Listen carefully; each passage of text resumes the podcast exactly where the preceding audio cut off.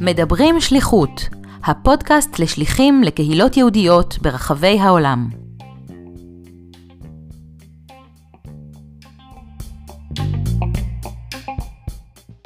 שלום למאזינים, כאן דוקטור אסי אהרונוב. אם נושא של שליחות לקהילות יהודיות בתפוצות מעורר בכם התרגשות מיוחדת, אם הנושא מעניין אתכם כשליחים בהווה או בעבר, אם פעם שקלתם לצאת כשליחים לתקופה משמעותית, ואתם רוצים לשמוע על חוויות השליחות מפי כאלו שהיו שם, אני מזמין אתכם להאזין לראיונות שאני עורך עם שליחים בפודקאסט מדברים שליחות. בכל פרק נראיין שליח או שליחה שישתפו אותנו בחוויות השליחות שלהם. נאזין למה שיש להם לספר בנושאים כגון מה גרם להם לצאת לשליחות, מה היה תהליך ההתאקלמות שלהם בקהילה, מה היו הקשיים או ההצלחות בשלבי הקליטה בקהילה, מה היו נקודות השיא בשליחות כמו גם האתגרים המרכזיים איתם התמודדו, כיצד חוו את החזרה לארץ, מהי לדעתם שליחות מוצלחת ועוד. במיוחד נרצה לשמוע מהם הטיפים שהם יכולים לחלוק עם שליחים אחרים או כאלו ששוקלים לצאת לשליחות. כמי שהיה מעורב בתחום השליחות מזוויות שונות, אני מקווה שגם אתם, כמוני, תמצאו עניין רב במה שיש לשליחים לספר. הפעם אנו שמחים לראיין את שלומית סטלר. שלומית שימשה כשליחה למשך ארבע שנים, בין 2003 עד 2007, מטעם המחלקה לחינוך בסוכנות היהודית, לארגון הסטודנטים היהודים בבריטניה, ה-UJS. מקום מושבה של שלומית היה בלונדון, אך אוכלוסיית היעד שלה הייתה אלפי הסטודנטים היהודיים הפזורים בעשרות קמפוסים ברחבי הממלכה. לשלומית היה רקע וניסיון רב בקשר עם קהילות יהודיות בתפוצות. כבת של הורים שעלו לארץ, כאחת שיצאה לשליחויות קצרות רבות לקהילות שונות, כמי שעבדה בסוכנות היהודית טרום יציאתה, וכמובן כבעלת שליטה בשפה האנגלית, יציאה לשליחות ארוכה הייתה רק עניין של זמן. שלומית מתארת אירועים כנגד יהודים וישראל אליהם נחשפה במסגרת עבודתה בקמפוסים, ובתוך כך את מטרתה המוצהרת לגרום לכמה שיותר סטודנטים יהודים להגיע לישראל. היא משתפת בשיטות העבודה שלה בקרב אוכלוסיית היעד, הנרחבת והמפוזרת. בין יתר חוויותיה, היא מספרת על אירוע לכבוד הקהילה היהודית אליה הוזמנה, שהתקיים בארמון המלוכה ועל מפגשה עם המלכה. על עזרתה במתן מידע על ישראל למי שהפכה להיות בהמשך דרכה המקצועית חברת פרלמנט, ועל שבת עוצמתית שחוותה עם סטודנטים בירושלים. סיפור שליחותה של שלומית ייחודי גם בכך שהתחתנה במהלך השליחות עם בן הקהילה המקומית וילדה שם את בנה הבכור. היא משתפת כיצד השינויים בסטטוס האישי השפיעו על שליחותה. לבסוף היא מתארת את החזרה הלא פשוטה והייחודית שלה ארצה, מה לקחה עימה מהשליחות ובמה תרמה לה באופן אישי, וכמו כן, מהם הטיפים שחשוב לה לשתף שליחים נוספים. שלומית, אה, תודה שאת מצטרפת אלינו לפודקאסט. אני שמח לראיין אותך על אה, חוויית השליחות שלך, אה, שליחות לאנגליה, שארכה ארבע שנים, בין 2003 עד 2007. יצאת מטעם הסוכנות היהודית לארגון הסטודנטים המקומי, נכון? כן, ארגון הסטודנטים היהודי, UJS, כן. יופי, אז בואו בוא נתחיל uh, ברקע לשליחות, אם תוכלי לספר קצת על uh, מה הוביל אותך לצאת לשליחות הזאת. אוקיי, okay, אז uh, אני חושבת שתמיד הייתי בעולם הזה של חינוך וכל uh, הבלתי פורמלי, הייתי מאוד פעילה בבני עקיבא, uh, בתור uh, צעירה ונערה, והייתי מורה חיילת בצבא, ובזמן שהייתי מורה חיילת, הצבא ביחד עם משרד החינוך התחיל לגייס בנות לצאת לשליחויות של חודשיים במהלך השירות הצבאי שלהם, כדי לעבוד במחנות ברוסיה. ואני עברתי את כל המיונים והייתי באושר עילאי שהנה אני יוצאת עכשיו להציל את יהדות רוסיה שעכשיו uh, יצאה מאחורי uh, מסך הברזל, והצבא בסוף לא אישר לי לצאת, שזה היה מאוד מדכא. כלומר, אחרי שעברת את המיונים. כן, זה היה מיונים ממש קשים, ובחרו ממש אחד מתוך, אני לא זוכרת כמה, והרבה חברות שלי גם התקבלו, אה, כולם מורות חיילות שלמדו אותי גם בבית ספר בנווה חנה, ואז uh, הצבא לא מאשר לי ולעוד חברה לצאת, ואנחנו החלטנו שאיך שאנחנו משתחררות, כבר היינו שנה ב' בצבא, שנה שנייה, אנחנו יוצאות לשליחות. אז ממש עוד הקדמנו את היציאה של, את השחרור שלנו, הצלחנו לקצר אותו בחמישה ימים, כי אמרנו שאנחנו יוצאים לשליחות, וממש מהבקו"ם למחרת היינו כבר בשדה תעופה ונסענו לסנט פטרבורג לחודשיים. אמ, ובעצם מאותו רגע הייתי חודשיים בסנט פטרבורג, שליחה של אה, בני עקיבא ולשכת הקשר, לימדנו עברית, עבדנו בקהילה. זו הייתה פשוט חוויה מדהימה מבחינתי. חזרתי לארץ בהיי, ואני חושבת ששם התחיל הרומן שלי עם כל העניין של השליחויות. מאותו רגע יצאתי, לדעתי, לעוד איזה עשר, אולי אפילו יותר, שליחויות uh, קצרות יותר, של שבוע, שלושה שבועות, מחנות קיץ ברוסיה, כל רחבי רוסיה, uh, כולל uh, אזרבייג'אן וסיביר וכל מיני באמת מקומות uh, רחוקים, והיה פשוט מדהים. Uh, ותוך כדי... זה היו בשנים הראשונות ככה של, נכון, של ההתעוררות כן, הגדולה של... כן, ממש. ותוך כדי עשיתי תואר, זה ממש לא היה המרכז של החיים שלי, המרכז באמת היה השליחויות. הם היו צוחקים עליי באוניברסיטה שאני יותר בחו"ל מאשר באוניברסיטה. אמ, ותוך כדי גם התחלתי לעבוד בסוכנות היהודית במיונים, למיונים אה, לשליחים וכל מיני דברים כאלה. ובאיזשהו שלב באמת אה, היה לי מאוד מאוד ברור שאני גם אצא לשליחות ארוכה. ותוך כדי אה, באמת השליחויות התחלתי גם לעבוד עם העולם דובר האנגלית. כי הייתה, היה לי אנגלית מהבית, ההורים שלי שתיהם עולים. אבא שלי עלה מאוסטרליה ואימא שלי עלתה מאמריקה, אז האנגלית הייתה שם תמיד, אני חושבת שזה גם העניין של ה... אם אפשר לקרוא לזה החיידק הציוני, שהיה ברור שאני צריכה להעביר את זה הלאה ובעצם אמ, לשתף כמה שיותר אנשים בחוויה הזאת ש... של מה שאנחנו חווינו בבית וכמה זה משמעותי. אמ, וכשהגיע השלב שבעצם אה, סיימתי את כל חובותיי פה, אז אה, מבחינה אקדמית אמרתי, טוב, אז אני יוצאת לשליחות. אמ, וגם, אה, היו מיונים, היה לי מאוד מאוד ברור שאני רוצה לעבוד עם חבר'ה צעירים, והאפשרויות אמ, היו די ברורות מבחינתי, שזה היה בעצם לעבוד עם סטודנטים. ועברתי את כל המיונים, גם זה שעבדתי בתוך המערכת של הסוכנות, הרגשתי שמאוד דוחפים אותי, ושכאילו הייתה באמת הרגשה שזה הדבר הנכון לעשות. אמ, והיה לי ברור שאני לא יוצאת לארצות הברית. מהניסיון שלי באותו, באותם זמנים, יצאתי לכמה שליחויות קצרות באמריקה, ומאוד היה לי קשה עם אה, הסגנון ו... לא יודעת, תחושת בטן שזה פחות מתאים לי.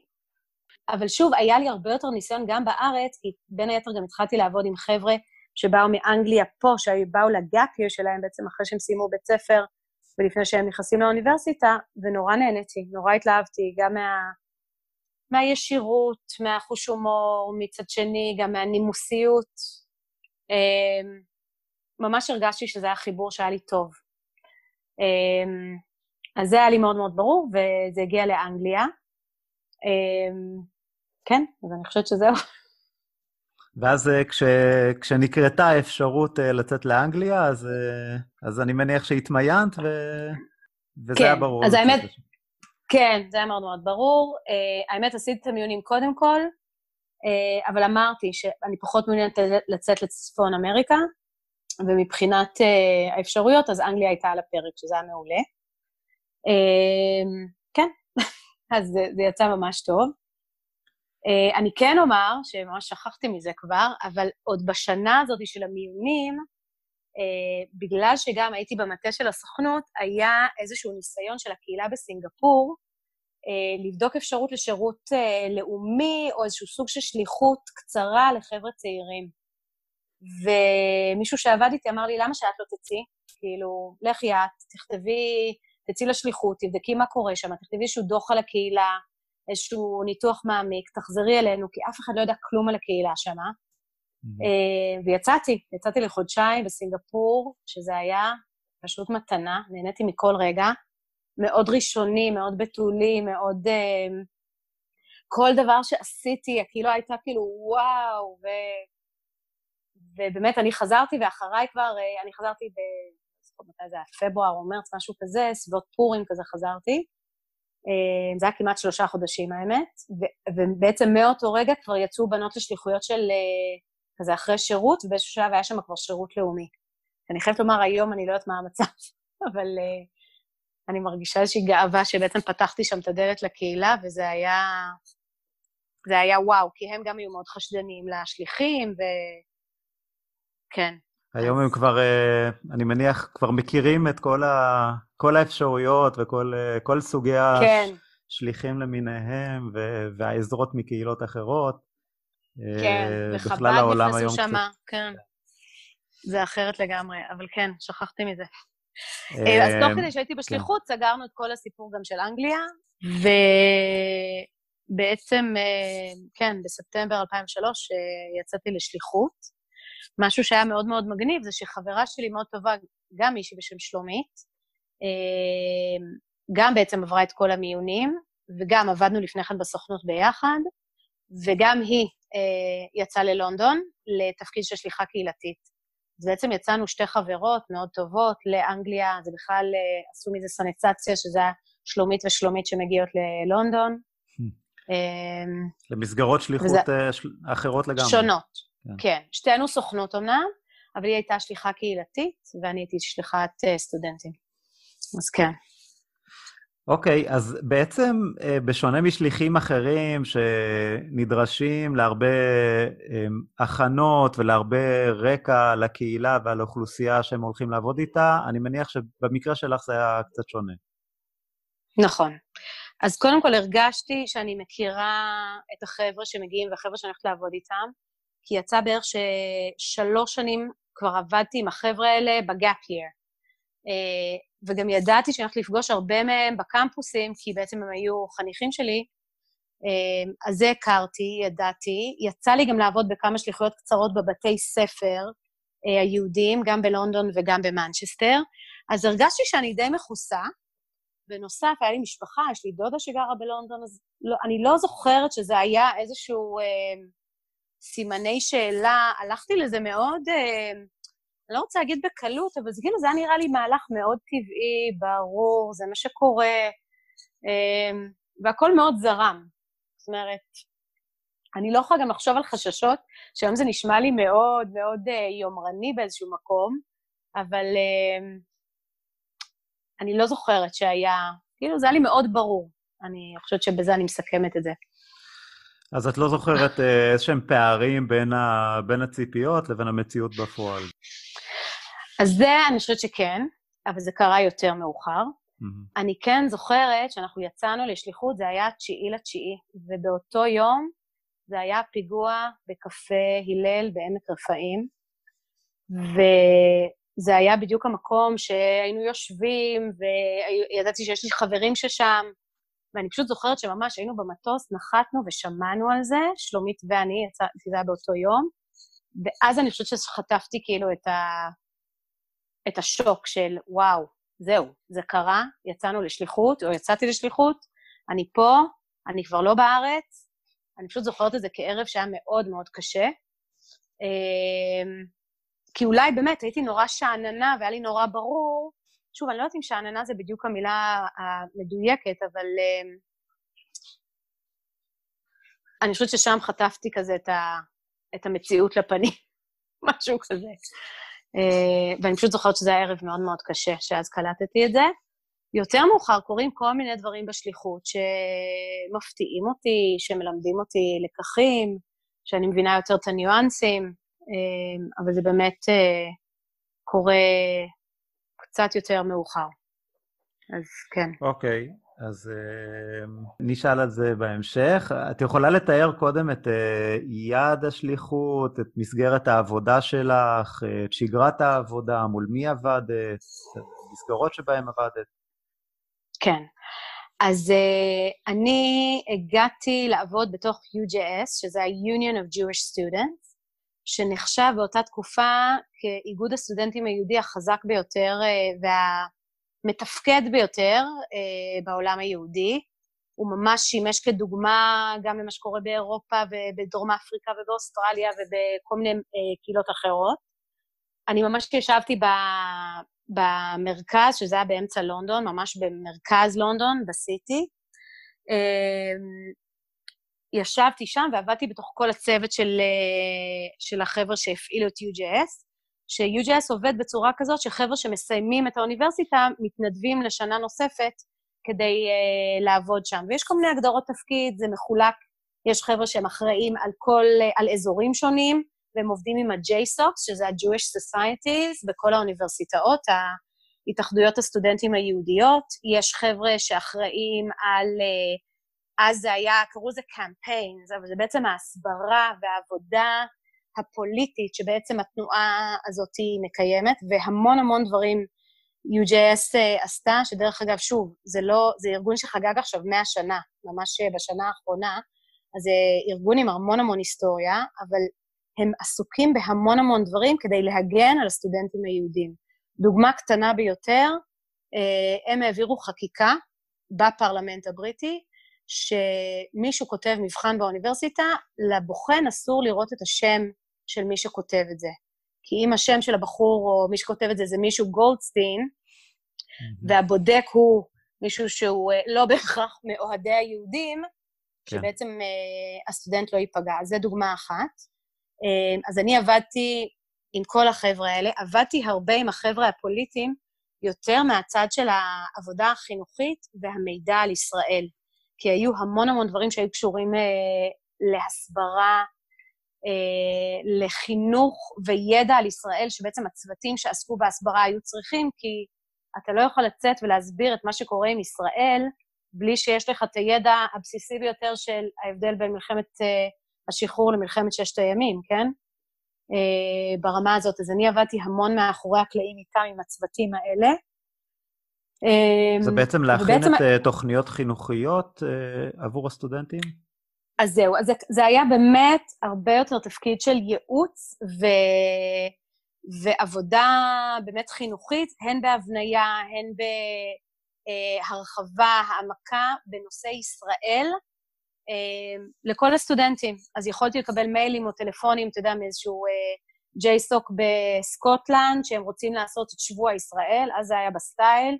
כל JSOC עשה שבוע ישראל שניסה בעצם לתת לאנשים בקמפוס שלהם לטעום, אז או שהייתי עוזרת להם לבנות את זה, או שהייתי דואגת למרצים, או שהייתי מגיעה בעצמי, או שהייתי מעבירה פעילויות לצוות שיפעיל. הרעיון היה הרבה יותר שהחבר'ה יפעילו. אז אני הייתי יותר מאחורי הקלעים, למרות ששוב, אני חושבת שבערך פעם בשבוע הייתי מעבירה פעילות או הרצאה או סדנה, מה שזה לא יהיה, השתמשתי בהמון, אתה יודע, שירים ישראלים, הרבה דג נחש, זה היה אז התקופה. אמ, כן, כן, אז... אה, איך, אה, זאת הייתה שליחות, אה, מבחינתם שליחות ראשונה ל-UJS, או... כן, או אז בפורמט הזה, זהו, בפורמט הזה זה היה שליחות ראשונה. היו לפני כן שליחים שישבו במוקדים של סטודנטים, כמו מנצ'סטר למשל, שהיה מוקד של סטודנטים מאוד גדול, ואז ישב שם אמ, שליח שחלק מהזמן טיפל גם בסטודנטים, והוא עבד גם בקהילה. זה בעצם היה פעם ראשונה שמישהו יהודי עבד אך ורק עם סטודנטים. Uh, כמובן שבאחריות שלי, ולא הזכרתי את זה קודם, היה גם הסיפור של הסיורים אמ, וטיולים לישראל, שבאותה uh, תקופה לא היה תגלית באנגליה. באנגליה יש מסורת מאוד מאוד רצינית שכל uh, נער, נערה בני 16, יוצאים למה שנקרא summer tour בישראל, שזה חודש בישראל, מאוד אינטנסיבי, ההורים משלמים על זה הרבה כסף, ההורים יודעים שכמו שהם צריכים לאסוף ולחסוך כסף לבר או בת מצווה, השלב הבא זה לחסוך כסף ל-Israel tour. Uh, הסטטיסטיקה של אנגליה מבחינת הקהילה היא שאחד מכל, זאת אומרת 50 אחוז או אחד מכל שתיים יוצא בגיל 16 לביקור הזה בישראל. והרעיון היה שאני בעצם אמורה לנסות לתפוס את אלה שלא יצאו בגיל 16, והם עכשיו נמצאים בקמפוסים, וגם לנסות לדאוג שהם יגיעו לישראל. שוב אני אומרת, לא היה תגלית אז אה, באנגליה, זה התחיל רק בשנה השלישית שלי או משהו כזה, אה, וזו הייתה עבודת ממש למצוא, לנפות, אה, לראיין, להכין, כמובן, להכין את התוכניות, ולהכניס כמה שיותר ישראל באג'נדה של כל הסטודנטים, זאת אומרת, איפה שזה לא יהיה. אמ, אז היו, היו בעצם אה, תאי סטודנטים יהודים בכל, ה, בכל הקמפוסים? היה, היה כן. קל לאתר אותם, או שזה דרש ממך כן, איזו כן. עבודת איתור מיוחדת? לא, לא, לא, לא, לא. אז קודם כל, כל uh, תא הסטודנטים שרצה את התמיכה של התאחדות הסטודנטים היהודים, יכל לקבל אותו. זה גם כלל כספים ועזרים, זאת אומרת, היו המון בונוסים לזה שהיית חלק מזה, אז זה לא היה בעיה. Uh, הבעיה הייתה שבהרבה קמפוסים, הרבה סטודנטים לא רצו להתעסק עם ישראל. כי האווירה בקמפוס הייתה מאוד מאוד קשה, מאוד אנטי-ישראל, בעיקר במקומות מסוימים. יש לי זיכרון ממש מהשבוע, לדעתי הראשון או השני שאני שם. אה, יש מה שנקרא Fresh Affairs, שבעצם החבר'ה שם לקחו אותי לסיור ראשוני בקמפוס, כי לא הכרתי קמפוס בריטי ממש להיות שם, ו-Fresher זה בעצם בתחילת השנה, שבעצם מכירים את, אה, גם לסטודנטים החדשים מכירים את מה שקורה בקמפוסים. אז כל הארגונים בקמפוס בעצם יוצאים עם דוכנים ומציבים אותם בחוץ, ואפשר לעבור, ואתה יכול להיות שם עם אה, דוכן לאוהבי השחמט ואוהבי השוקולד, וכמובן הדוכן היהודי, והדוכן הפלסטיני, והדוכן המוסלמי, ואני מגיעה, ויש דוכן שבעצם מדליקים שם נרות ומתפללים להבראתו של יאסר ערפאת. הוא היה על ערש דווי, וזה מה שקורה בקמפוס. וזה היה המרכז, זה עשה את כל הרעש. ופשוט, אם דיברנו על uh, דברים שהייתי מופתעת מהם, זה היה אחד מההפתעות. פשוט לא קלטתי ולא הבנתי, ושוב, אני מזכירה, זה 2003, um, אמ, מה קורה. ו- ואני חושבת ששבוע אחרי זה באמת הוא נפטר, זאת אומרת, זעקות השבר שאני זוכרת באזורים, ש... בקמפוסים שאני הסתובבתי, על זה שבאמת ערפאת נפטר, ושזה לא אנשים שמכירים אותו, זה לא אנשים שאי פעם פגשו אותו, אבל זה אנשים שמאוד מאמינים אה, בכל ה... אה, בעצם ב- בסיפור הפלסטיני ובצד שלהם. כלומר, הם לא, לא היו ממש... מוסלמים אפילו. לא, לא, לא, לא, לא, לא, ממש לא. לא נעים לומר, מה שאני הכי הרבה פגשתי, דווקא מי שעשה את כל הרעש והיה מאוד נגד ישראל והשמיץ את ישראל והמציא סיפורים מזעזעים אה, שלא ניכנס לזה עכשיו, זה בדרך כלל היה חבר'ה שהם בכלל לא, אין להם קשר, אלא רק עניין של הזדהות עם הפלסטינאים. אז איך, אז בת, כן. איך בתוך המציאות המורכבת הזאת בקמפוס מהסוג הזה, אני, אני מתאר לעצמי שזה גם מבטא את, ה, את הלכי הרוח שהיו בקמפוסים אחרים, איך אה, הצלחת באמת להיכנס לשם ולעבוד ולהשפיע עם עובדה אז, אז אני חייבת לומר, באמת הייתה חלוקה, היו קמפוסים, קודם כל היה קמפוס אחד בלונדון, שהסטודנטים באותו קמפוס העבירו חוק שהם לא מרשים לציונים להיכנס. אז אני, בתור שליחה של מדינת ישראל והסוכנות, לא היה לי אישור להיכנס. זה ממש היה מטורף לגמרי, אבל זה באמת היה מקרה קיצון. היה אישור לדבר הזה מ... אה, ממי? זאת אומרת, לא, מהממשלה או מגורמים רשמיים? אז זהו, וזה בדיוק, בדיוק חלק מהעניין של מה שניסיתי להסביר קודם על הקמפיין. כעיקרון, הסטודנטים באוניברסיטה יכולים להעביר כל מיני חוקים. חלק מהתפקיד של אה, התאחדות הסטודנטים היהודים זה לנסות לדאוג שלא יעברו כאלה חוקים. ואם חוק כזה עובר, אז מי נכנס לאכוף את זה? אז... אה, אבל זה באמת היה מקרה קיצון. אה, היו שם גם הרבה הרצאות של אה, מכחיש השואה, וג'ורג' גלווי, זה שם שעלה המון, שהוא עד היום אה, מאוד ידוע אה, גם בתמיכה שלו בחמאס ובעצם בכל מיני ארגונים שהם פחות מאוהבי ישראל, אבל זה באמת, זה היה מקרה קיצון. ואני חייבת לומר, הייתה מאוד חלוקה שפה, שוב, בעזרת הצוות, אנחנו בעצם טיכסנו עצה איפה הפעילות תהיה יותר תרבותית ויותר להכרת ישראל, לסטודנטים הישראלי, אה, סליחה, היהודים, ואיפה זה ממש עבודה עם החבר'ה הרציניים של שיעורי היסטוריה של מהרצל ועד uh, היום, כן? להבין בעצם את, את מאיפה הציונות הגיעה, כן? כי למשל באוניברסיטה שהיא מאוד מאוד קשה, היו ניסיונות להעביר מהלכים של ציונות וגזענות, כן? כמו שהחוק עבר אה, באו"ם.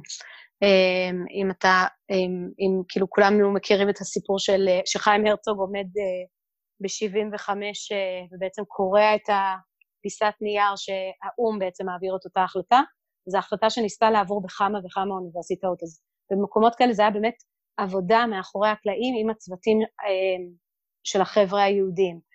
אמ, במקומות כאלה דאגנו לקחת אותם לארץ, וממש קראנו לזה אה, סיורי מנהיגות, והם פשוט הגיעו לפה וראו בעיניים מה, מה קורה בבית לחם, והם נכנסו לרמאללה, והם פגשו אה, מתנחלים, והם פגשו אנשי שמאל, כדי שיהיה להם באמת את כל הידע האפשרי, כדי בעצם להילחם במה שקורה בקמפוסים. והאחריות שלי הייתה בעצם לבנות את כל הדברים האלה ולדאוג שיהיה להם בעצם את כל ה... הידע וה... והמידע שיהיה להם נגיש כדי שהם יוכלו, יוכלו לעשות עם זה אחרי זה מהלכים. אז אה, זה היה מאוד ברור איפה עושים מה. כלומר, גם ב... הייתה לכם עבודה גם בקמפוסים שבהם אה, לא, לא היו תאים יהודיים, אלא פשוט אה, באותם קמפוסים ש, שהתנגדו אפילו לכניסה של יהודים, ו... אז צריך להיות מאוד זהירים. אף אחד, צריך להיות מאוד זהירים. אף אחד לא אמר שאי אפשר להכניס יהודים, זה למשל אסור לפי החוק בבריטניה. אבל יש מקומות שאמרו, אתם לא יכולים להיות תא יהודי שהוא תומך בישראל, או תא יהודי שמגדיר את עצמו כציוני. וההגדרות האלה היו מאוד מאוד ברורות. אה, כמעט בכל אוניברסיטה היה התאחדות, אה, היה איזשהו תא יהודי, זה גם היה עבודה של הקהילה בבריטניה אל מול UJS, זאת אומרת, זו אחריות של UJS שבכל מקום, שבכל אוניברסיטה, בכל שלוחה של האוניברסיטה, תהיה איזשהו, אה, אני לא, לא רוצה להגיד נראות, אבל איזושהי כתובת יהודית, כדי שלא יהיה מישהו שיגיד, אני רוצה ללמוד באוניברסיטה X, אבל מה לעשות, אין לי שם אף אחד שהוא יהודי שאני יכול להיעזר בו, להתחבר איתו, אה, לחגוג שבת, חגים, מה שזה לא יהיה. אם אני קופץ שנייה ל- ל- לסוף השליחות, איזה, איזה הצלחות אה, יכולת אה, לסמן אה, לעצמך או אה, לאנשים שאיתם עבדת אה, בהקשרים האלה? זאת אומרת, איזה שינויים הצלחתם אה, כן. אה, אני חייבת לומר שכל שנה בעצם הרבה דברים השתנו, כי בעצם היו אה, שנים שהמון המון דברים קרו. בזמן שאני הייתי, שאני הייתי uh, השליחה, היו כמה סטודנטים יהודים שמאוד מאוד uh, ניסו uh, להתברג, והם עבדו גם מאוד קשה, כדי להיכנס לאגודות הסטודנטים או להתאחדויות הסטודנטים ה- הלאומיות, כן? Uh, שאחת הגיעה עד להיות חברת פרלמנט בלונדון, וממש בבחירות האחרונות היא הפסידה, אבל היא הייתה בפרלמנט בכמה שנים האחרונות, ואני עבדתי שוב, איתה יותר מאחורי הקלעים, זאת אומרת, לתת לה מידע, דאגתי שהיא תגיע לארץ, דאגתי שבעצם יהיה לה את כל הידע, שהיא תוכל בעצם, אה, אני לא יודעת אם להגן זה המילה הנכונה, אבל שיהיה לה את כל הידע, שהיא תוכל בעצם אה, להתנהל אה, כמו שצריך. חברת פרלמנט יהודייה? כן, כן, כן. Mm-hmm. שוב, אני לא זוקפת את זה לזכותי, אבל זו מישהי שכאילו עזרתי מאחורי הקלעים יחד איתה, והיא התחילה את כל המסע שלה הפוליטי בזמן שאני הייתי שליחה. אז זאת דוגמה אחת.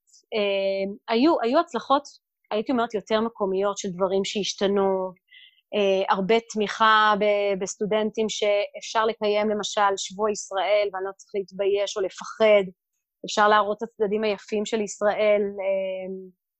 זה היה בעיקר ניצחונות כאלה. מה הבאתי חזרה לפה? קשה לי לחשוב על משהו.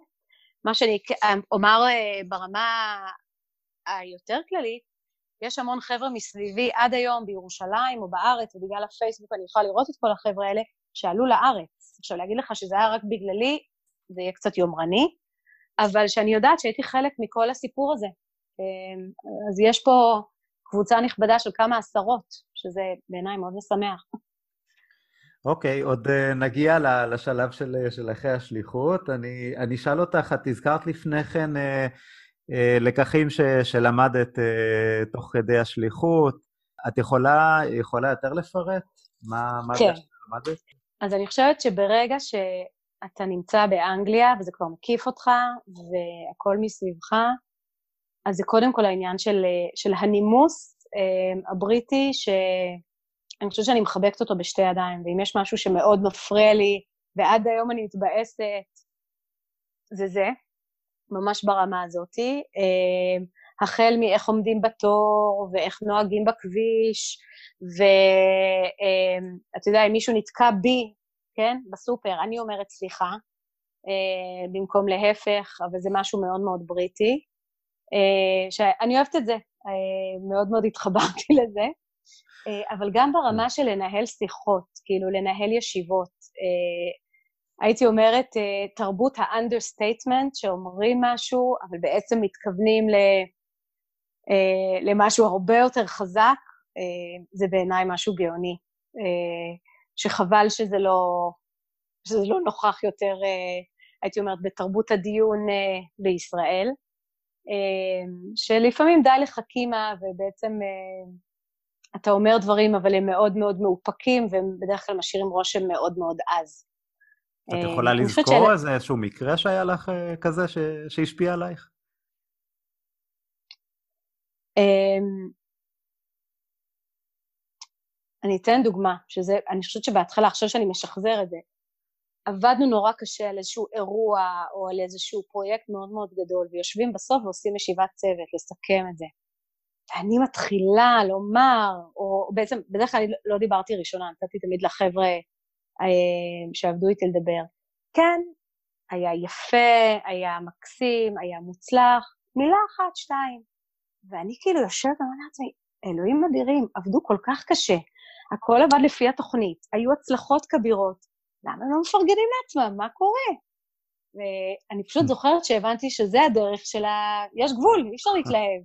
כאילו, אבל... זה השאלה איפה שמים את סמן ההתלהבות. כן, אבל זה לא היה רק זה. זאת אומרת, זה באמת, yes, it was splendid. האם זה מספיק להגיד שבאמת היה אירוע מטורף, מושקע, מוצלח, הכל עבד כמו שצריך? It was splendid, כאילו. עד היום זה מצחיק אותי, אבל זה באמת, אה, זה משהו שלקח לי זמן לקלוט, אבל בסדר, הבנתי. אה, וזה תרבות ה understatement, אני חושבת. אבל שוב, יכול להיות שהמצאתי פה משהו, אבל אה, זו הייתה תמיד התחושה שלי. הם גם תמיד צחקו עליי שאני המתלהבת, אבל בסדר, גם למדתי למתן את עצמי. זה באמת חלק, מה, חלק מה, מהאתגרים של, של שליחים, ללמוד את, ה, את הניואנסים האלה. שליחים בראיונות כן. באמת מתארים את, ה, את, ה, את הזמן שלוקח אה, לקלוט את הניואנסים התרבותיים, המקומיים. כן, אה, כן. לפעמים יש מצבים של אה, חוסר בהבנה בגלל אי קליטת הניואנסים הדקים האלה. נכון, נכון, נכון. אה, אני כן אתן דוגמה לכיוון האחר, שהייתה איזושהי חברת צוות שמשהו עבר עליה, והלכתי ל, לראש הצוות שעבדתי איתו, אמרתי, מה קורה איתה? כאילו, מה, מה העניינים? מה, למה... הוא אומר, יש לה איזושהי בעיה. עכשיו, אני רציתי לדעת מה הבעיה, כי רציתי לעזור, אולי אני יכולה לעזור, כאילו, לא? זה די ברור, נכון? אה, לא התכוונתי לחטט או משהו כזה. Mm-hmm. אה, ובאמת, אני זוכרת שבאתי מה, מהנקודה, ה... רציתי לראות איך אני עוזרת, ראיתי שהיא במצוקה, ו... ומה אני עושה עם זה? הוא אומר, הוא כל הזמן חזר על זה, והוא חזר על זה איזה חמש פעמים. יש לה בעיה. she has a problem. ש, כאילו, והוא לא, לא, ש, לא נידב יותר מזה. Mm-hmm. וזה לקח לי, כאילו, שאלתי אותו איזה חמש פעמים, ואני אומרת לעצמי, למה הוא לא עונה לי? מה קורה? ו- ולקח לי זמן לקלוט, זה באמת היה בהתחלה. אמ, שגם הוא בעצם מגן על הפרטיות שלה, גם יכול להיות שהוא לא יודע, mm-hmm. וגם הוא חושב שאני מתערבת, כאילו, מה אני מתערבת? מה, מה, מה את רוצה? כאילו, מה זה בכלל עניינך? אז זה באמת היה איזשהו אה, סימן, אה, איזשהו תמרור מבחינתי, ואני יודעת שיש דברים ש... לא, אולי לא, אני אשאל לא פעם אחת. לא להיכנס אליהם יותר מדי, כן. כן, כן. אני אבל באמת זוכרת שבאתי כי רציתי לעזור. ממש הרגשתי את המצוקה שלה. וכן. אז את תיארת, תיארת באמת את, ה, את האתגרים הגדולים בעבודה בקמפוסים, לפחות בחלק מה, מהקמפוסים. את זוכרת עוד אתגרים במהלך התקופה של ארבע שנות השליחות? כן, אני חושבת שמצד אחד ההגדרה שהייתה שאני צריכה באמת להביא כמה שיותר ישראל לקמפוסים. אמ, אתגר אחד שהיה מאוד משמעותי, היו קמפוסים מאוד גדולים כמו מנצ'סטר ולידס ונוטינגאם, אה, שזה היה חבר'ה ש... הרי זה הכל מתופעל על ידי הסטודנטים, הרבה מהם הם חבר'ה שעכשיו חזרו משנת. הלמידה שלהם מה-gap year בישראל, והם יודעים הכי טוב, כי הם הרגע חזרו, כן? ואז אני מגיעה ואני אומרת להם, אז אולי כדאי לעשות את זה... לא, לא, לא, לא, לא, כאילו... אז אני זוכרת שזה היה איזשהו סוג של אתגר של מי את שתבואי ותגידי לנו, שוב, זה לא נעשה בצורה כזאת לא, לא נימוסית, אבל שלפעמים היו חבר'ה שחזרו הרגע מישראל והם יודעים הכל, והם לא כל כך רצו עזרה, ולפעמים רצו לעשות דברים בצורה מאוד גרנדיוזית, שהרגשתי שזה היה איזשהו סוג של אתגר, שוב, בעיקר במקומות הגדולים. ואני חושבת שבאיזשהו שלב גם החלטתי שאני ממקדת את, ה... את הכוחות שלי, כי גם הבנתי שזה לא הגיוני. עבדתי מעל עשרת אלפים סטודנטים בכל רחבי אה, אנגליה. אמ, זה היה מטורף. זה היה מספר הסטודנטים היהודיים דאז בקמפוסים? משהו כזה, משהו כזה, כן, שזה דרך אגב, העשרת אלפים, זה סופר את כולם, סופר גם למשל חבר'ה ישראלים שנמצאים, והרי יש כל מיני חבר'ה ישראלים שלומדים בכל מיני מקומות, זה סופר גם חבר'ה בתארים מתקדמים. Uh, אני חושבת שבפועל עבדנו בכלל עם סביבות החמשת אלפים, משהו כזה, שגם זה די גדול. אני חושבת שהיה מעל, ש... אני חושבת, אבל יכול להיות שאני טועה, בין 50 ל-60 קמפוסים שונים. זאת אומרת, באמת המספרים היו מטורפים. Mm-hmm. אז באיזשהו שלב אני החלטתי שוב, ביחד עם הצוות, שאנחנו דווקא ננסה להתמקד במקומות שאנחנו מרגישים שפשוט אין להם.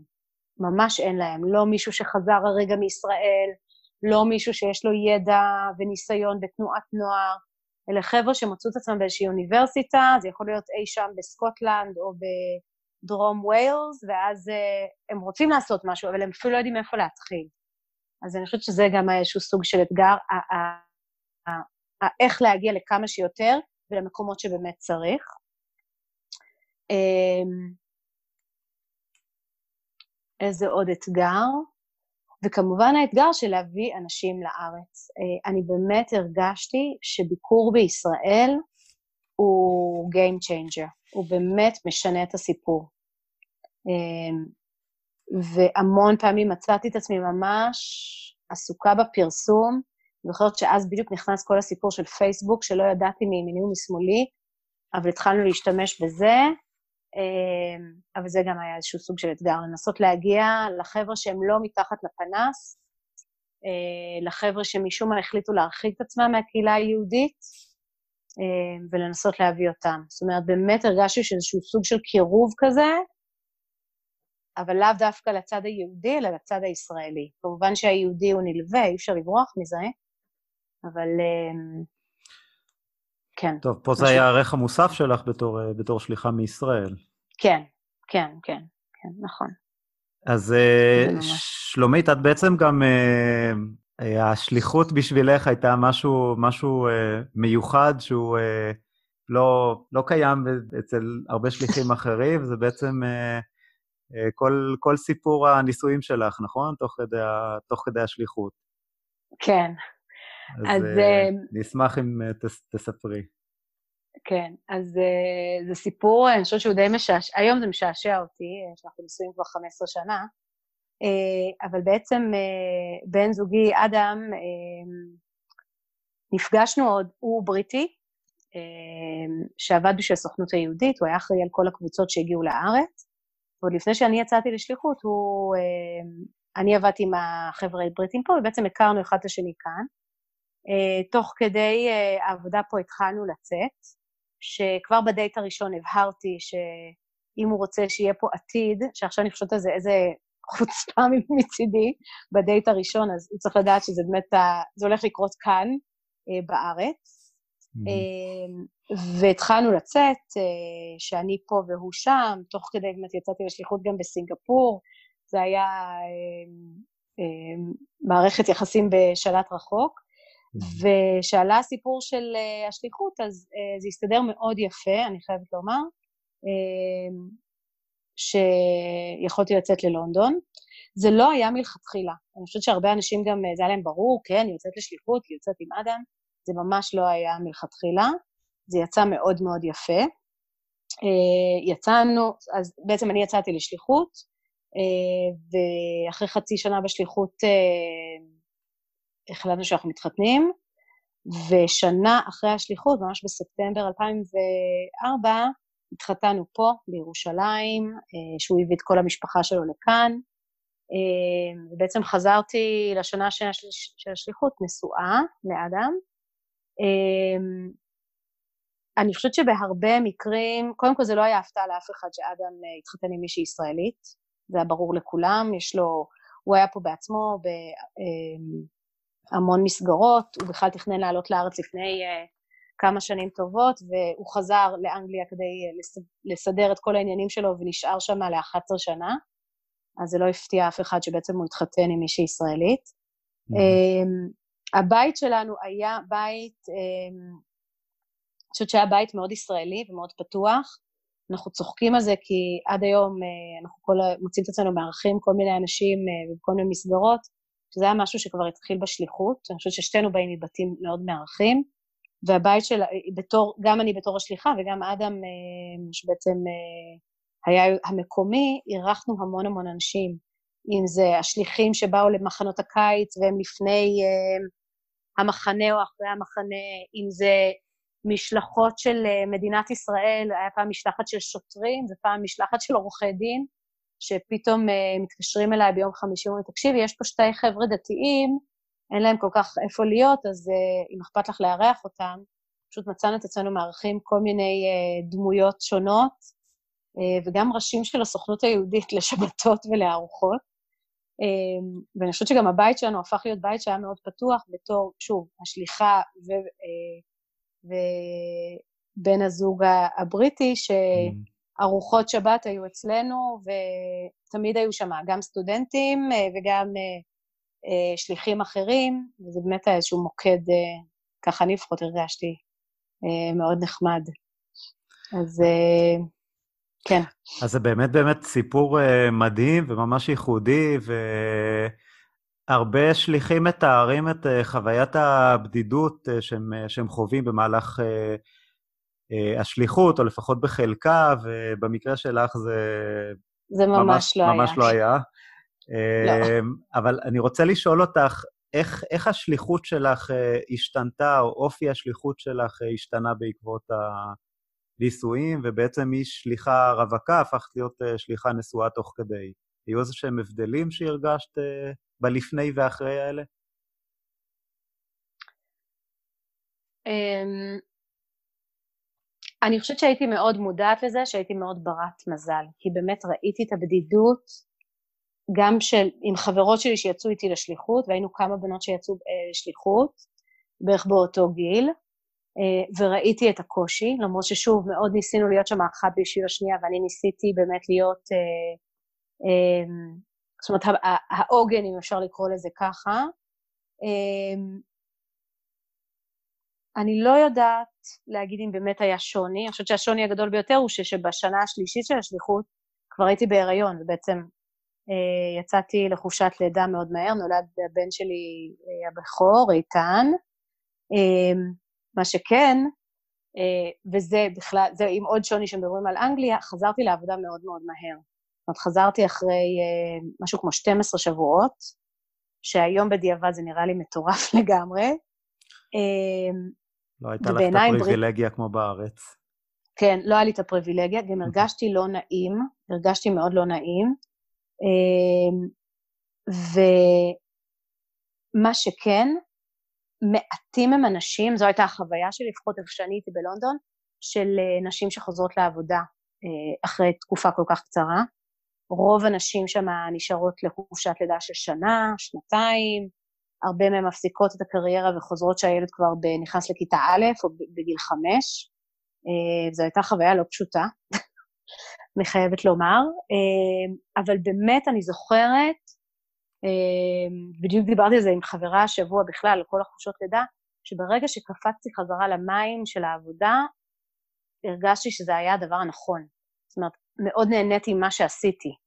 אז זה בעצם חיפר באיזשהו מקום על, אה, על זה שחזרתי כל כך מהר, אבל הייתי אאוטסיידר. זאת אומרת, גם זה שעבדתי עד הרגע האחרון לפני שילדתי, אנשים הסתכלו עליי אה, כאילו אני משוגעת לגמרי. זאת אומרת, מה, כאילו, כולם שם יוצאים לחופשת לידה כבר אה, חודש לפני, להתארגן, לכ...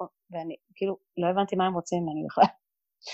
אני מניח אה, שהיה איזשהו, היה, היה מתח בעצם שהרגשת בין המחויבות לעבודה כ- כשליחה לבין, ה, לבין כן. הרצון ומה שקורה מסביבך, שבעצם כן הייתה איזושהי ציפייה שתישארי לתקופה יותר ארוכה בבית. אז זהו, אני חושבת שקודם כל בגלל שזה היה הריון ראשון שלי, אמ, לא כל כך היה לי ציפייה של, בכלל לא חשבתי שאני יכולה להישאר יותר זמן בבית. בואו נתחיל מזה. ששוב, בדיעבד, באמת, היום שאני מסתכלת על זה, וגם זה מאוד השתנה עם הילדים האחרים שנולדו, איתן הוא הבכור מבין ארבעה, אמ, ברור לי שבכלל לא הבנתי שיש לי את האפשרות. אה, דבר שני, באמת הרגשתי, שוב, יכול להיות שאני סתם סיפרתי לעצמי סיפורים, אבל שצריכים אותי. שממש צריכים אותי ושאני צריכה להיות שם חזרה, ולמרות ששוב, הם לא הפריעו לי, הם לא התקשרו, אם יש משהו שהוא מאוד מאוד ברור באנגליה זה שגומרים לעבוד, לא משנה אם זה בחמש או שש, זהו, אין טלפונים, אין מיילים, לא מצפים. ב Sundays, אם אין פעילות, שעבדנו הרבה Sundays, כן, לא מטרידים אותך. Um, הגבולות של העבודה הם מאוד מאוד ברורים בקטע הזה, אבל באמת הרגשתי ש, ש, כן, שיש לי איזושהי מחויבות ואני צריכה לחזור. אז כן. יש אבל uh, uh, תיאורים של, של שליחים רווקים שעובדים uh, ממש מסביב uh, לשעון, ובגלל שאין להם מחויבויות משפחתיות, אז הם uh, ככה מושכים עד, uh, עד מאוחר ו, ולא לא שמים לעצמם גבולות, בשונה משליחים שיוצאים ממשפחה, שהם uh, הרבה פעמים כן uh, מחויבים מטבע הדברים כן לשים את הגבולות של הזמנים אה, ולחלק את הזמן שלהם בצורה אחרת. את, את הרגשת את המעבר הזה, או איזשהו שינוי ש, שהיה אה, בין התקופה של לפני שהתחתנת לאחרי? אמ, אני חושבת שהשינוי קרה שכבר היה לי ילד. זאת אומרת, אחרי שהתחתנו זה לא כך שינה. קודם כל גם כי אדם עבד באותן מסגרות, ומצאנו את עצמנו עובדים באמת הייתי אומרת, שלוש פעמים בחודש בסנדייז, עבדנו כל הזמן. תמיד לאחד מאיתנו היה ערב שיש פר, כאילו דברים שעבדנו עד מאוחר. אמ, אני חושבת שבאמת השוני היה שהייתי כבר, אמ, שהפכתי להיות אימא. אמ, מה שכן, בשונה מישראל, היה לי אפשרות להשאיר את אה, איתן במעון עד שש או שבע בערב. עכשיו, זה גמר אותי. וואו. כן? אמ, זה ממש גמר אותי, וקיבלנו החלטה שאנחנו לא משאירים אותו אחרי חמש, כן? הם גם התחילו בתשע, כן? השעות הן קצת אחרות. Mm-hmm. אבל אמ, ד, אני, אני זוכרת את זה, אבל אני לא חושבת שזה היה קשור לעבודה, זה היה יותר קשור ל... מה? כאילו, אז איזה, כמה שעות נשארו לי להיות עם הילד שלי, שאנחנו קיבלנו איזושהי החלטה מודעת שכל יום מישהו מאיתנו אוסף הכי מאוחר בחמש. אז אמ, כן, אז uh, אני זוכרת את זה. אני לא זוכרת שאיבדתי את הגבולות, אבל היו תקופות, ואני זוכרת למשל את השנה הראשונה, בעיקר סביב Christmas, שבעצם היה, um, היה את הוועידה של uh, UJS, שהבאתי אז את הדג נחש להופיע, והיה מלא פעילויות, ואני הייתי איתם ודאגתי למלא דברים, ומשם הלכנו לעוד, לעבוד בעוד תנועת נוער, שבכלל לא הזכרתי את זה, אבל בעצם חלק היה לי אה, חמישית משרה עם תנועת נוער נוספת, שקראו לה BBYO, שהיא ישבה בתוך, אה, באותו בניין של תנועת הסטודנטים, והייתה איזושהי בקשה שלהם שאני אתן איזושהי תמיכה אה, בנוגע לישראל. אז אני זוכרת שהלכתי מה, מהקונגרס של הסטודנטים למחנה חורף של BBYO, ומשם הלכתי ללימוד, שזה בעצם אה, הפסטיבל היהודי של הקהילה הבריטית, וגמרתי אותה, אני זוכרת שזה היה כאילו, נאמר, בשבוע הראשון, אה, רגע. ואחרי זה נסענו לארץ, כי היה אה, משלחת שהוצאנו לארץ, ואני זוכרת שזה היה איזשהו ארבעה שבועות שלא נחתי לדקה. Mm-hmm. עם כאלה שלוש-ארבע שעות בלילה, ופשוט התמוטטתי בסוף, ממש הייתי חולה מתה. אמ, אז אני לא יודעת להגיד לך אם תפסתי את עצמי, אבל הבנתי מאוד מאוד מהר שאני צריכה גם... אה, לשים כאילו, גבולות. לשים גבולות וגם uh, לראות מה היכולות שלי, כי שכרתי, כאילו נסענו ושכרתי מכוניות, ורק, כאילו אחרי זה חשבתי כמה דברים יכלו לקרות, ולא קרו, ברוך השם. Um, אז זה היה מטורף, אני באמת זוכרת את זה. Um, כן. נשמע באמת uh, חוויה מאוד מאוד uh, מעמיסה. אני רוצה, אני רוצה שנייה לחזור uh, יותר לנושא השליחות עצמו ולשאול אותך אה, איזה, איזה משאבים את הרגשת שיש לך אה, לטובת השליחות. איזה משאבים עזרו לך אה, להתמודד עם, עם העבודה עצמה, אם זה מבחינת עזרים כלשהם או אנשים שיכולת להיעזר בהם? אז קודם כל אני רוצה להגיד רגע מבחינת משאב, שזה שדיברנו אנגלית בבית, הרגשתי שאני במקום אחר. בעיקר ביחס לשליחים אחרים שהיו איתי, שלא היה לי מבטא, והבינו אותי, ואנשים היו אומרים לי, את באמת ישראלית? ואז היא התחילה לדבר בעברית, והם הבינו שכן. אה, ואני חושבת שזה היה באמת אה, מאוד מהותי, הסיפור הזה. אז ברמה של המשאב זה היה קודם כל. אה, מבחינת משאבים, הרגשתי לפחות בהתחלה שהמון דברים, אני מאוד uh, ממשיכה את אותו קו של דברים שעשיתי ברוסיה ודברים שעשיתי בשליחויות הקצרות בצפון אמריקה או איפה שזה לא יהיה. Uh, השתמשתי בהרבה שירים, בהרבה מוזיקה עדכנית. Uh, שוב, הרבה שירים, אז בדיוק הדג נחש יצאו, כמו שאמרתי, ולכן הם גם הגיעו. אז היה לי שנה שלמה שהעברתי פעילות סביב השירים שלהם, זה היה שירת הספיקר, ומתוך זה יצאתי להסביר על כל המצב הפוליטי, אמ, וממש היה לי כמה דברים שיצאו מזה, היה זה שיר של אה, בנאי על ההיברומן, mm-hmm, ודיברנו כן. בעצם על המהות של העברית. היה כל מיני דברים, אז השתמשתי הרבה בזה. המצאתי איזושהי פעילות שאני ממש זוכרת שזו הייתה איזושהי הברקה לרגע, והיא רצה גם כמעט שנה. במסגרת שיעורי סוציולוגיה שלי, עוד בתואר בתואר באוניברסיטה, אה, אני זוכרת שאחד המרצים אמר, אמר שפרסומות אה, הם איזשהו ראי לחברה, פרסומות בטלוויזיה, כן? הם איזשהו ראי לחברה אה, שבו אתה חי. אמרתי, מעולה. ואני חושבת שסינג'רתי, כי אני לא חושבת שאני עשיתי את זה, אבל סינג'רתי כנראה את ההורים שלי, או את אחים שלי, בארץ להקליט לי אני אפילו לא זוכרת על מה, כנראה שזה היה בווידאו, אבל uh, אני תוהה על מה, uh, מלא מלא פרסומות. ועשיתי עם זה פעילות שלמה, שדרך הפרסומות ניסיתי כאילו לתת איזושהי תמונת מראה של מהי ישראל היום, מהי ישראל האמיתית. כי הייתי מאוד מאוד עסוקה בלהראות את ישראל שלא דרך ה-CNN או ה-BBC וכל הסכסוך. אז אני זוכרת שזה היה איזשהו משאב מאוד משמעותי, אני באמת מנסה להיזכר במה הקרנו את זה, אם זה היה בווידאו או בדיסקים, אבל uh, מעניין, לא זוכרת. כנראה בווידאו. כנראה. זה, uh, אני רוצה לשאול אותך, איזה, איזה נקודות שיא את, uh, את הרגשת במהלך השליחות? אני מתאר לעצמי שה, שהחתונה, זה, סביב החתונה זה היה רגעי שיא, ולידת הבן, מן הסתם. היו עוד, עוד רגעי שיא מיוחדים שאת הרגשת, וואו? אז אני חייבת להגיד, זה נורא מצחיק שאתה אומר שאתה רואה שזה רגע שיא בשליחות, זה יותר שיא שהוא אישי שלי. אני לא כן. שמה את זה כמשהו שהוא uh, שייך לשליחות. Uh, זהו, אז לכן שאחד... רציתי באמת שתתייחסי לדברים שקשורים לשליחות כן. עצמה. Uh, אני חושבת, uh, היו כמה רגעי שיא. נתחיל מהסוף, אני חושבת שהוא הכי דרמטי.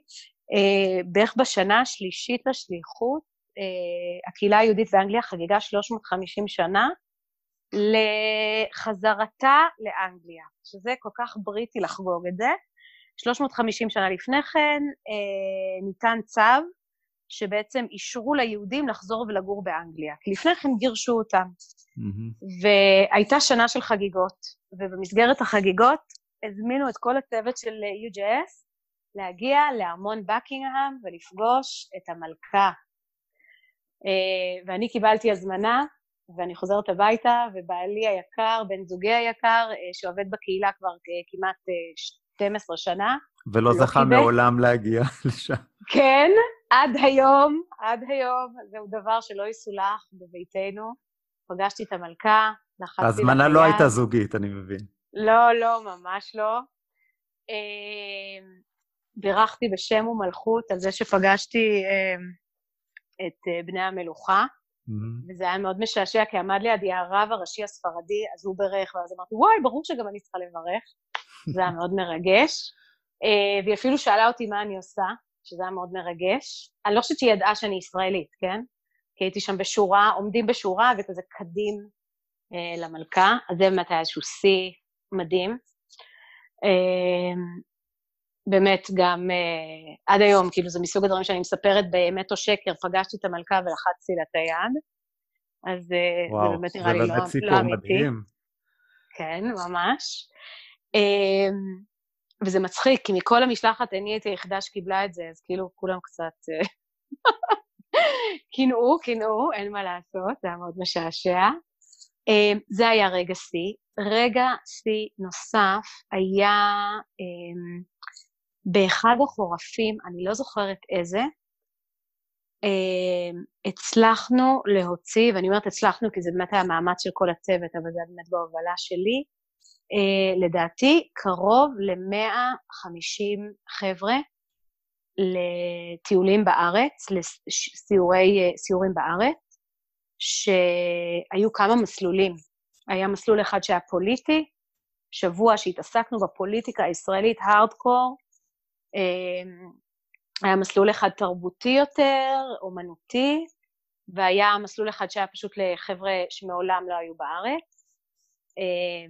וזה פשוט היה שבוע של וואו, שאני זוכרת שכאילו בשבת הבאנו את כולם ביחד לאחד מהמלונות בירושלים, וזו הייתה שבת עוצמתית, אמ, ובגלל איפה שזה היה, אני הלכתי ברגל חזרה להורים שלי שגרים בירושלים, בערב שבת, זה היה כזה מאוחר, ומישהו מהצוות ליווה אותי, כי חלילה שבחורה תלך הביתה לבד, כן, ואמרתי לה, תקשיב, אנחנו באמצע ירושלים, לא יקרה לי כלום, כן?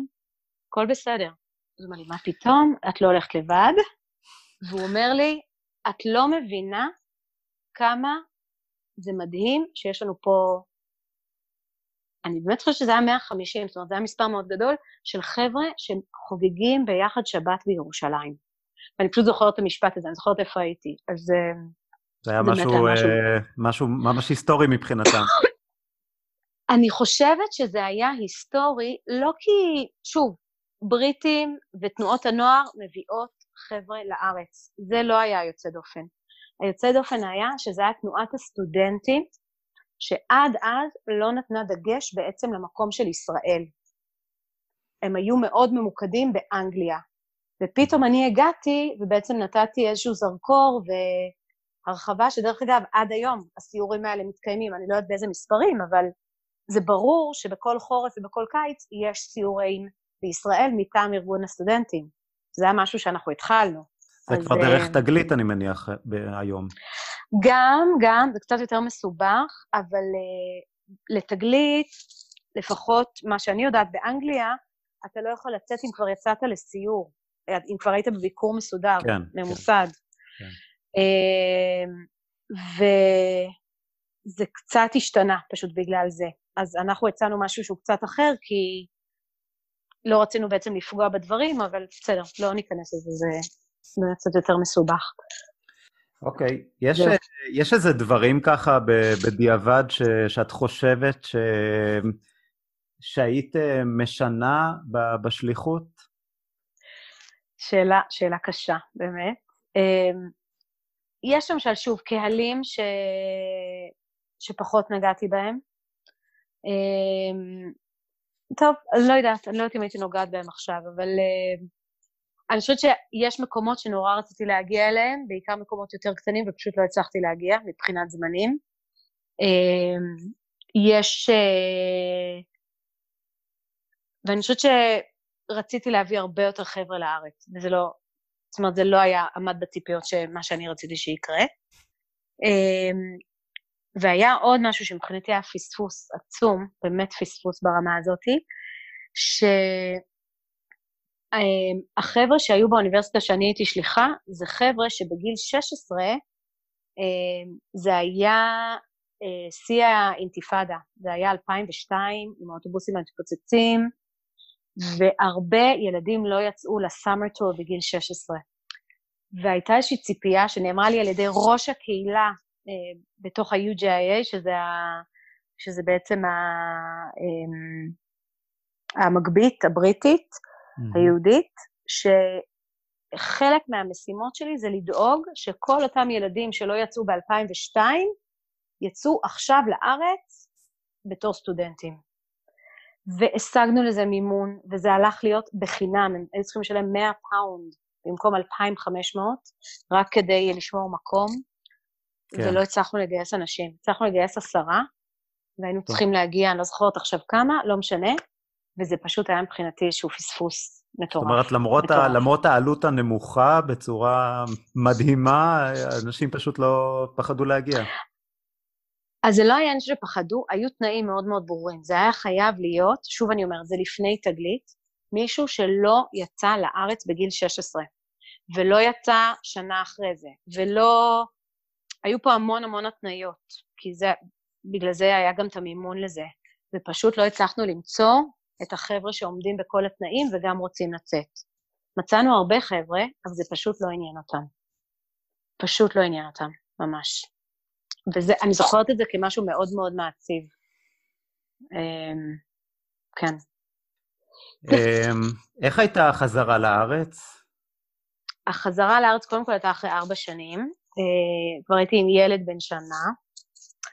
אה, והחזרה לארץ גם בעצם אה, הייתה עלייה לארץ של אדם. אני זוכרת שנורא חיכיתי כבר לחזור. אני חושבת שארבע שנים כבר היו לי, השנה האחרונה כבר הייתה, כאילו, אני לא רוצה להגיד שמיציתי, אבל רציתי כבר לחזור. מאוד מאוד חיכיתי לחזור, והיה לי ברור שכולם יקבלו אותי פה עם זרועות פתוחות, וכולם יחכו לי. Mm-hmm. וזה היה קצת שוק למערכת, אני חייבת לומר. הנחיתה הייתה קשה, הייתה קשה. מאוד מאוד שמחתי לראות את כולם, אה, אבל, אה, ואני חושבת שגם מאוד שמחו לראות אותי, והיה לי פה משפחה, אבל פתאום אני חוזרת, ואני יצאתי בתור רווקה ארבע שנים קודם, ואני חוזרת עכשיו עם משפחה. אה, ציפית לאיזה קבלת ההתנה... פנים, כן. מיוחד. כן, אבל כל, כן, אבל כל ההתנהלות הייתה אחרת לגמרי. היה, כאילו, הייתי פשוט מאוד מופתעת. כל הדברים שהכרתי, גם ברמת המעון של הילד, כן? זה לא היה אותם סטנדרטים, זה לא היה אותו דבר. אמ, אני זוכרת שהיה לי קשה עם פתאום החוצפה הישראלית שהכתה בי בפנים וכל הבירוקרטיה, זה היה לא פשוט. זאת אומרת, באיזשהו מקום אני חושבת שגם כל כך נשאבתי לתוך ה... החוויה הבריטית, שזה היה חוויה לא פשוטה. אה, וגם לקח לי זמן למצוא את העבודה שרציתי ומה ש... מה, מה אני אעשה. ואני אגיד עוד משהו, שהרגשתי שאני גם צריכה לנוח. הרגשתי שאני חוזרת משליחות באיזושהי אפיסת כוחות ברמה המקצועית.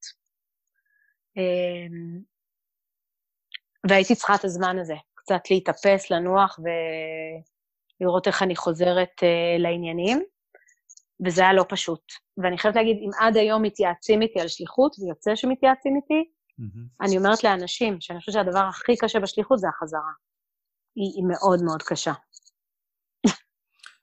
כן, אז הרבה, הרבה שליחים באמת מתארים את, ה, את הקושי של, ה, של החזרה. כן, יש שליחים שמתארים את זה מזוויות שונות, את הקושי הזה. את, אמ, את למרות, ש, למרות שבעצם את אמ, היית במערכת הזאת של, אה, של שליחויות לפני כן, ובמערכת הסוכנותית, ולכאורה הדברים היו אמורים להיות בשבילך יחסית uh, טבעיים, בכל זאת את מתארת את, ה, את הקושי הזה בחזרה. כן. קודם כל, לא היה לי תפקיד לחזור אליו לסוכנות, זה לא היה מהמקום הזה, והיו אנשים מסביבי שכן חזרו לתפקידים. אה, ואני לא חושבת שזה תסכל אותי, כי רציתי קצת את המרחק הזה, אבל פשוט ראיתי איך הם כבר מתברגים וחוזרים אה, לכל העניינים,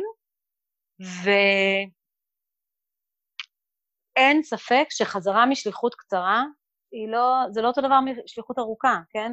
גם הייתי שלושה חודשים בשליחות, זה לא אותו דבר.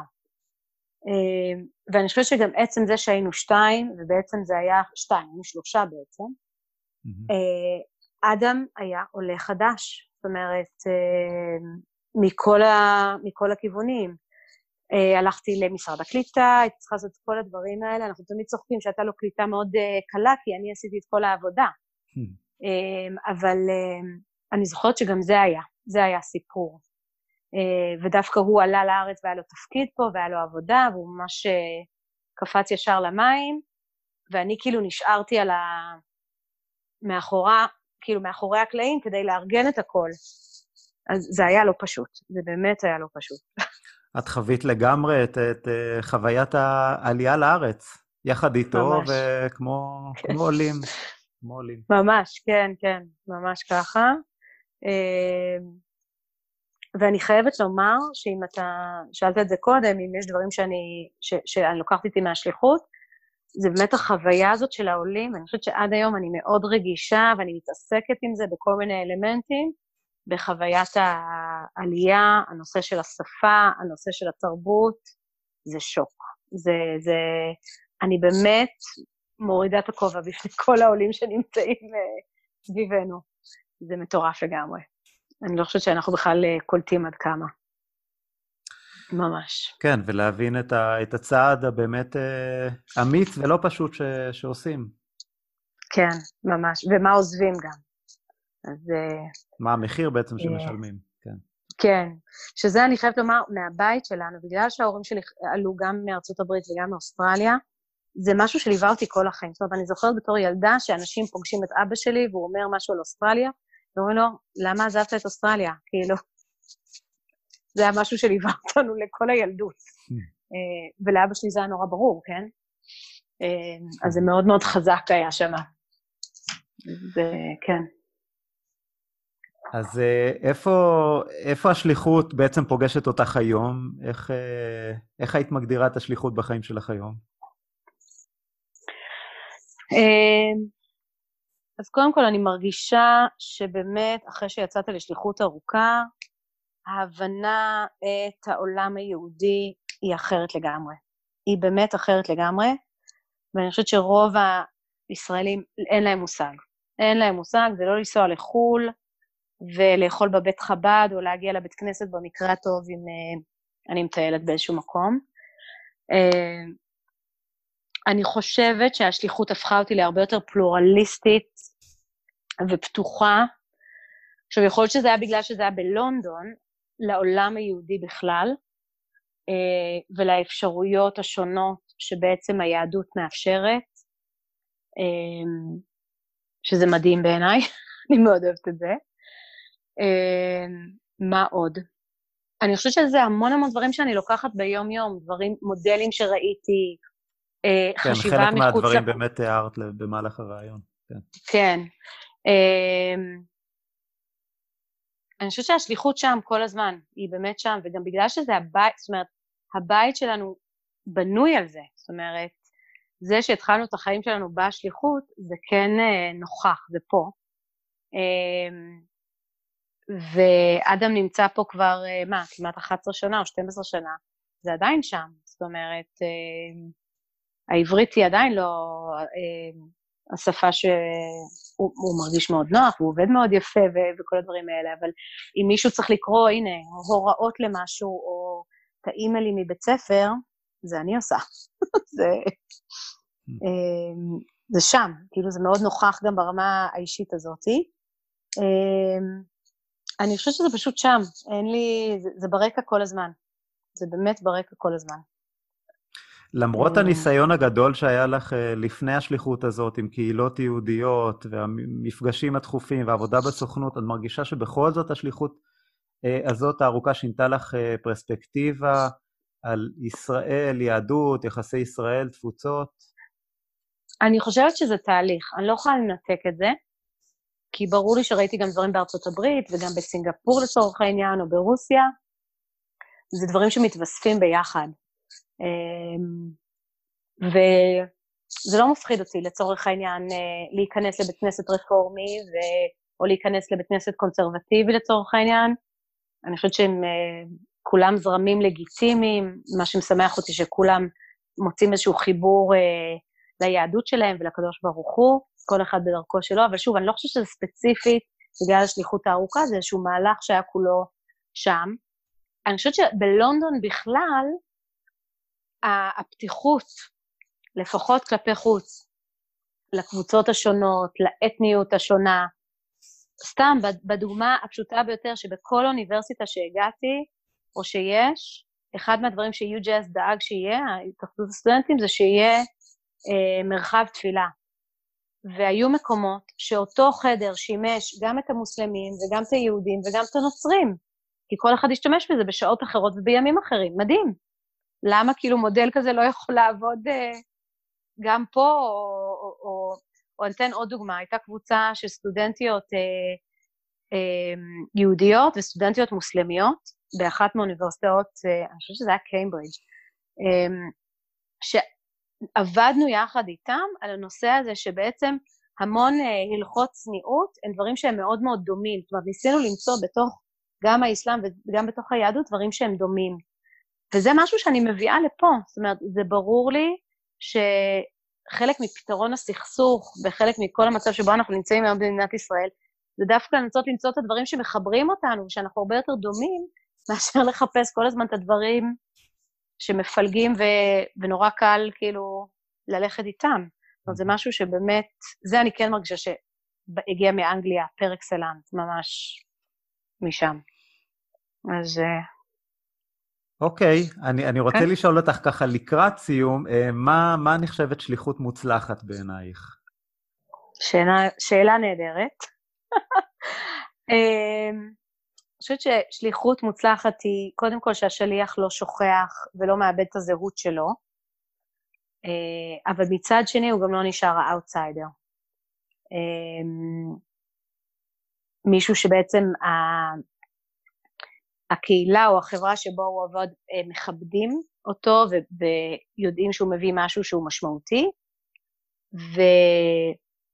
ומצד שני זה גם מישהו שמקשיב, שלא אומר, אוקיי, הגעתי, אפשר להתחיל לעבוד, אלא מבין שקרו דברים לפני כן, וצריך לנסות קודם כל לקרוא את המפה ולהבין מי, מה ולמה, ואז להתחיל לעבוד.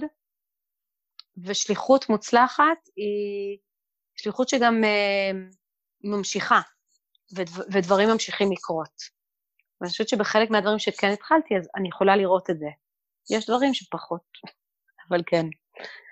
אוקיי, okay, ולסיום אני רוצה לשאול אותך, איזה, איזה טיפים את יכולה uh, ככה לשתף uh, שליחים אחרים? לך יש uh, ניסיון עשיר במיוחד, אפשר להגיד, לאור, ה, לאור הרקע המאוד נרחב ומגוון שהיה לך גם לפני השליחות, השליחות הארוכה שלך.